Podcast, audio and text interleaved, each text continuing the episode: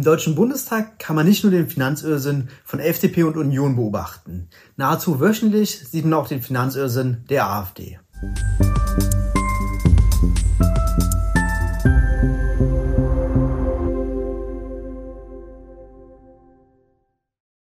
Und damit hallo und herzlich willkommen zu den Wirtschaftsfragen. Mein Name ist Lukas Scholle und heute sehen wir uns mal eine kleine Rede von Kai Gottschalk an. Das ist der finanzpolitische Sprecher der AfD-Fraktion und der erzählt ziemlich viel Stoß, wie wir gleich sehen werden. Allerdings ist er gar nicht so irrelevant. Viele von euch kennen ihn wahrscheinlich gar nicht. Aber er war der Vorsitzende des dritten Untersuchungsausschusses, also des Wirecard-Untersuchungsausschusses in der letzten Legislaturperiode. In der finanzpolitischen Szene ist er daher ein bisschen bekannt, könnte man sagen. Allerdings äh, wird er gleich uns äh, ziemlich viel vom Pferd erzählen, was Entlastungen angeht, was Inflation angeht, was Staatsschulden angeht. Ähm, also lehnt euch zurück, holt euch was zu trinken äh, oder holt euch erst was zu trinken und dann lehnt ihr euch zurück. Es wird auf jeden Fall ein bisschen lustig, aber auch ein bisschen traurig. Wir sehen mal rein. Ja, sehr geehrte Frau Präsidentin, verehrte Damen und Herren, man könnte sagen, und täglich grüßt das Murmeltier, werte Kollegen der CDU, CSU. Seit Wochen kann man ja nun fast tägliche Hiobsbotschaften zum Thema Inflation lesen. Eine Umfrage von McKinsey hat nun auch festgestellt, dass mehr als der Ukraine-Krieg und die Corona-Krise die Menschen und Sie dort auf den Tribünen das Thema Inflation bewegt. Und dazu räumen wir mal mit einer der Hauslügen hier im Hause auf. Das Thema Inflation ist nicht erst durch den Ukraine-Krieg auf den Tagesplan Plan getreten, sondern hier, die meisten Kollegen, hoffe ich, kennen es, im Bund der Steuerzahler wird es schon im Januar des Jahres hier thematisiert, meine Damen und Herren. Also hören Sie mit dem Märchen auf, es wäre der Ukraine-Krieg. Schon im Januar ist natürlich sehr, sehr wild, was er hier erzählt, weil wir hatten ja schon im letzten Herbst die steigenden Energiepreise. Ähm, da war die Inflation natürlich noch ein bisschen verzerrt wegen der Mehrwertsteuersenkung. Die hat dann zum Jahresende geendet, ähm, zum Jahreswechsel 2022.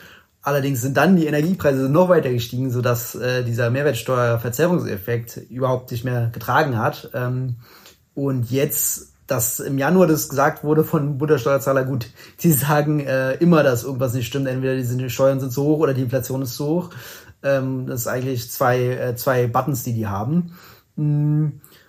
Ja, wir sehen mal weiter. Es ist Ihre ideologische Inflation, das habe ich bereits gesagt, bei den Energiekosten. Und das Thema Inflation haben wir. Ihr kennt sie, oder? Die ideologische Inflation. Also die, die merke ich auch bei der AfD. Wenn ich der AfD zuhöre, dann ist da auch auf jeden Fall Ideologie, ideologietechnische Inflation auf jeden Fall gegeben. Seit 2009 durch eine verfehlte EZB-Politik, meine Damen und Herren. Das ist ziemlich heuchlerisch, was Sie hier ablegen. Und ich frage. Im Januar äh, hat der Bundessteuerzahler wusste das schon, hat es schon skandalisiert mit der äh, Inflation, aber er wusste das schon 2009 äh, wegen der ideologischen Inflation. Na klar. Wo war die CDU, CSU hier im Deutschen Bundestag, als wir bereits im Dezember 21 als AfD-Fraktion eben Sofortmaßnahmen, weil es damals schon bekannt war, gegen die Inflation vorgeschlagen haben? Insoweit, das war sehr schwach, Herr Mittelberg. Ich versuche es aber auch mal für die Kollegen der SPD und der Grünen. Hat er natürlich einen Punkt äh, dass die Ampel hier zu spät gehandelt hat, äh, würde ich unterschreiben. Obwohl natürlich die Maßnahmen der AfD, ich kenne jetzt den Antrag jetzt nicht aus dem Kopf, den sie im Dezember vorgelegt hatten, aber da ist natürlich auch viel Schmuh dabei, wer, wie, er, wie wir gleich auch sehen werden, was er jetzt als Lösung vorschlägt. Grün im Werke des zweiten Bildungsweges, äh, das kann ja vielleicht manchmal fruchten, weil ich möchte Ihnen gerne das Problem der Inflation mal und auch Ihnen dort, was es für Sie dort auf der Tribüne und liebe Bürgerinnen bedeutet. Eine Infl ah, also auch für uns und für mich, wenn wir das jetzt hier nochmal nachsehen, es ist schön, dass er uns das nochmal erklärt. Wir sind gespannt. Inflation in Höhe von nur 4% bedeutet, dass Sie in etwa 17 Jahren ihr Vermögen halbieren. Eine Inflationsrate von 5% macht das nach drei. Leider wird das Vermögen nicht halbiert, äh, sondern die Kaufkraft wird halbiert, aber es ist gut, dass er uns das erklärt. 13,5 Jahren und bei 7% passiert mit diesem 100-Euro-Schein das bereits. Ah. Also es ist dann auch diese sogenannte Geldvernichtung, äh, die man ja kennt. Sie kritisieren oft die Geldvermehrung oder die Geldmengenerweiterung. Und äh, wenn das jetzt hier ein echter Schein wäre, dann wäre es die Geldvernichtung. Und damit hat er jetzt quasi die Geldmenge reduziert und auch die Inflation reduziert. Das ist ja logisch, oder? Nach neun Jahren. Sie haben nur noch die Hälfte Wert auf Ihrem Konto, meine Damen und Herren. Und da sitzen die Schuldigen für diese miserable Politik. Ja, gut. Absolut, inhaltlich natürlich auch absoluter Quatsch, äh, weil er gerade sagte Konto. Also vor allem die Realzinsen waren äh, über längere Zeitraum auch vorher nicht wahnsinnig höher. Also das ist jetzt nur, weil die Inflation da höher war und auch die Zinsen höher waren, äh, heißt ja nicht, dass der Realzins dann deutlich höher ist.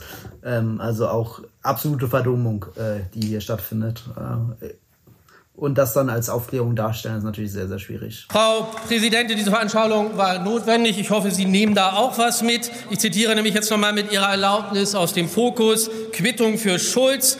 Kanzler übersieht in Berliner Blase, und es geht, glaube ich, vielen anscheinend hier so, den Teuerschock in unserem Land. In diesem Artikel kommt der Autor, ich zitiere nochmal mit Ihrer Genehmigung, angesichts einer Inflation von mehr als sieben Prozent ist das, was diese Ampelmännchen abliefern, meine Damen und Herren, nur ein Tropfen auf den heißen Stein. Und so ist es, dass Sie sich da hier selbst feiern, Frau Kollegin. Das schlägt den Fass mal wieder den Boden auf. Mich wundert das. Die hat dann natürlich auch einen Punkt, dass die Entlastungspakete auf jeden Fall ambitionierter sein könnten, insbesondere auf Armutsränder bezogen oder so. Also stimmt natürlich, aber die Antworten, wir werden es sehen. Allerdings bei diesem Kanzler nicht. Der hat ja so irgendwie wirklich die Bodenhaftung auch in anderen Themen verloren. Und Frau Kitze-Tepe, äh, sie ist jetzt leider, glaube ich, nicht zugegen. Das ist schade. Ich sehe sie auch nicht hier als Staatssekretärin. Die führte dann tatsächlich im Dezember 21 aus. Und Herr Rosemann beeindruckte mich da auch dass die Geldmenge, meine Damen und Herren, und die steigende Geldmenge nur mit der Inflation gar nichts zu tun hätte. Auch hier versuche ich es nochmal auf dem zweiten Bildungsweg und ich zitiere aus dem Heft der Bundeszentrale für politische Bildung, diese schreibt, ich zitiere nochmals, beim Entstehen der Inflation, das lernen also sogar schon die Kinder, spielt die Geldmenge in der Volkswirtschaft eine große Rolle. Wenn Sie das in einem Vertiefungsseminar belegen wollen, empfehle ich Ihnen Volkswirtschaftstheorie und Politik zur Quantitätstheorie. Da steht dann noch mehr drin, aber ich hoffe, Sie können es dann auch intellektuell umsetzen. Und also ich hoffe, ihr könnt es auch intellektuell umsetzen. Ähm, aber es ist natürlich schade, dass sowas auch äh, bei der Bundeszentrale für politische Bildung steht und in VWL-Lehrbüchern. Also das ist eigentlich wenn man sich äh, auch Mainstream-Volkswirte äh, anhört, äh, schon eigentlich ziemlich überholt. Ähm, und jetzt, dass er das irgendwie theoretisch hier herleitet, ähm, bleibt leider aus wahrscheinlich. Äh, aber das würde eigentlich zeigen, dass es natürlich Quatsch ist. Ähm, und trägt hier auf jeden Fall wieder zur Verdummung bei. Also es ist äh, wirklich sehr schade. Ähm, ja, mal gucken. Wenn ich dann noch höre, meine Damen und Herren, und das wird ja kommen, um die Inflation zu bekämpfen, ich höre das schon so in linken Kreisen, müsste man die Löhne erhöhen. Dann sei anempfohlen, mal etwas zur Lohnpreisspirale zu legen. Also wirklich jeder Satz ist wirklich Quatsch. Kein Linker, der jetzt für höhere Löhne ist, sagt, damit kann man die Inflation bekämpfen. Die Preise steigen trotzdem weiter. Man kann nur den Kaufkraftverlust, den kann man beeinflussen äh, durch höhere Löhne, aber nicht die Inflation nach unten beeinflussen. Nach oben kann man die Inflation natürlich durch höhere Löhne beeinflussen, aber das ist hier wirklich also, vielleicht sollte er mal ein volkswirtschaftliches Vertiefungsseminar besuchen. Die einzige Partei, die schon sehr frühzeitig hier im Hohen Hause klare und meine Damen und Herren auf der Tribüne deutliche Maßnahmen beschlossen und vorgelegt hat, ist klar und deutlich. Die AfD. Wir haben einen Tarif auf Rädern vorgelegt, da haben Sie sich verweigert mit sehr merkwürdigen Ausreden. Der Tarif auf Rädern soll nämlich die kalte Progression beseitigen. Wir haben für Sie da draußen, meine Damen und Herren, ab dem ersten Kilometer 40 Cent Entfernungspauschale vorgeschlagen und nicht erst ja, also wenn wir jetzt hier auch mal inhaltlich gehen, ist das natürlich auch Quatsch, weil die kalte Progression auf Tarif auf, mit einem Tarif auf Rädern auszugleichen, also dass er sich jährlich anpasst, ähm, ist keine so schlechte Idee. Allerdings kann der auch nur auf den Inflationserwartungen oder dem Inflationsziel basieren und nicht auf der realen Inflation, weil die ja noch gar nicht geschehen ist. Äh, deswegen hätte die kalte Progression auch hier nicht viel geholfen. Ähm, also, ja, ist Quatsch. Ab dem 21. Kilometer, was Sie jetzt als große Mehrung für viele Pendler feiern. Die meisten kommen nämlich gar nicht in den Genuss dieser Erleichterung. Und unsere Fraktion hat vorgeschlagen, den Grundfreibetrag, das haben übrigens alle Sachverständigen in der Diskussion, auf 12.600 Euro zu erhöhen. Das sind konkrete Maßnahmen, die die Menschen äh, äh, entsprechend entlasten und nicht dieses sehr unkonkrete Bla. Grundfreibetrag erhöhen ist gut, äh, fordert auch die Linksfraktion und fordern eigentlich alle Progressiven. Wurde jetzt auch gemacht, hätte man höher machen können, hat er einen Punkt, ähm, aber auch nicht so spektakulär spektakulär. Mm. Der zweite Punkt, den er meinte mit Entfernungspauschale, äh, ich glaube, er sagte, dass er die erhöhen möchte. Davon profitieren Spitzenverdiener übermäßig. Äh, ist ein schlecht aufgesetztes Instrument, das jetzt dadurch probiert wird äh, zu erhöhen und es verstärkt eigentlich nur die schlechten Leistungen, müsste eigentlich grundlegend reformiert werden, so dass bei einer geringen Einkommenssteuerschuld das dann ausbezahlt wird, weil Pendler mit geringem Einkommen, die zahlen gar nicht so viel Steuern, dass sie die Pendlerpauschale geltend machen können. Bla, bla, bla, was ich von den anderen Fraktionen hier höre. Bla, bla, bla, äh, höre ich hier auch ganz schön viel.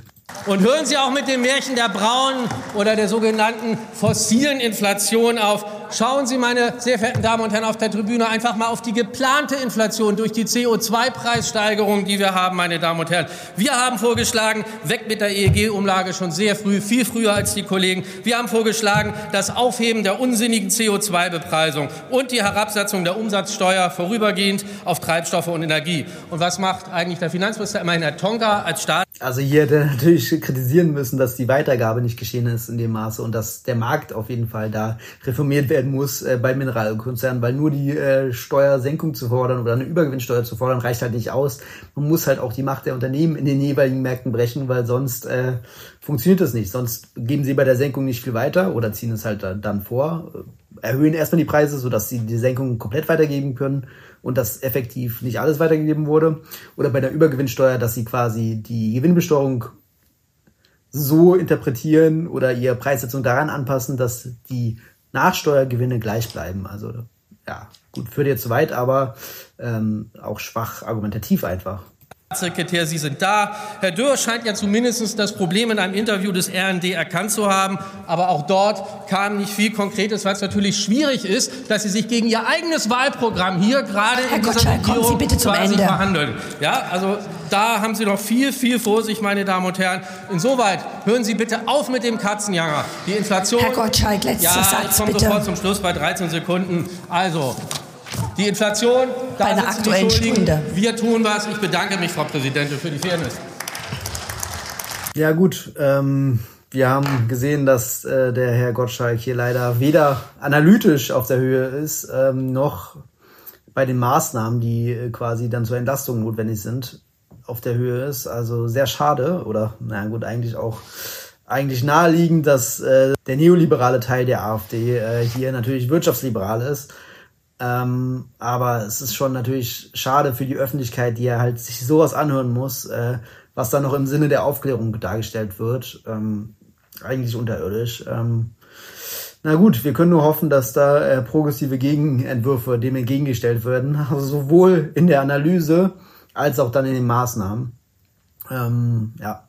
Wenn euch diese kurze Reaktion gefallen hat auf Herrn Gottschalk, äh, dann lasst doch gerne bei dem Video ein Like da, abonniert den Kanal und schreibt einen Kommentar, äh, was ihr von dem finanzpolitischen Sprecher der AfD haltet. Bis zum nächsten Mal bei den Wirtschaftsfragen.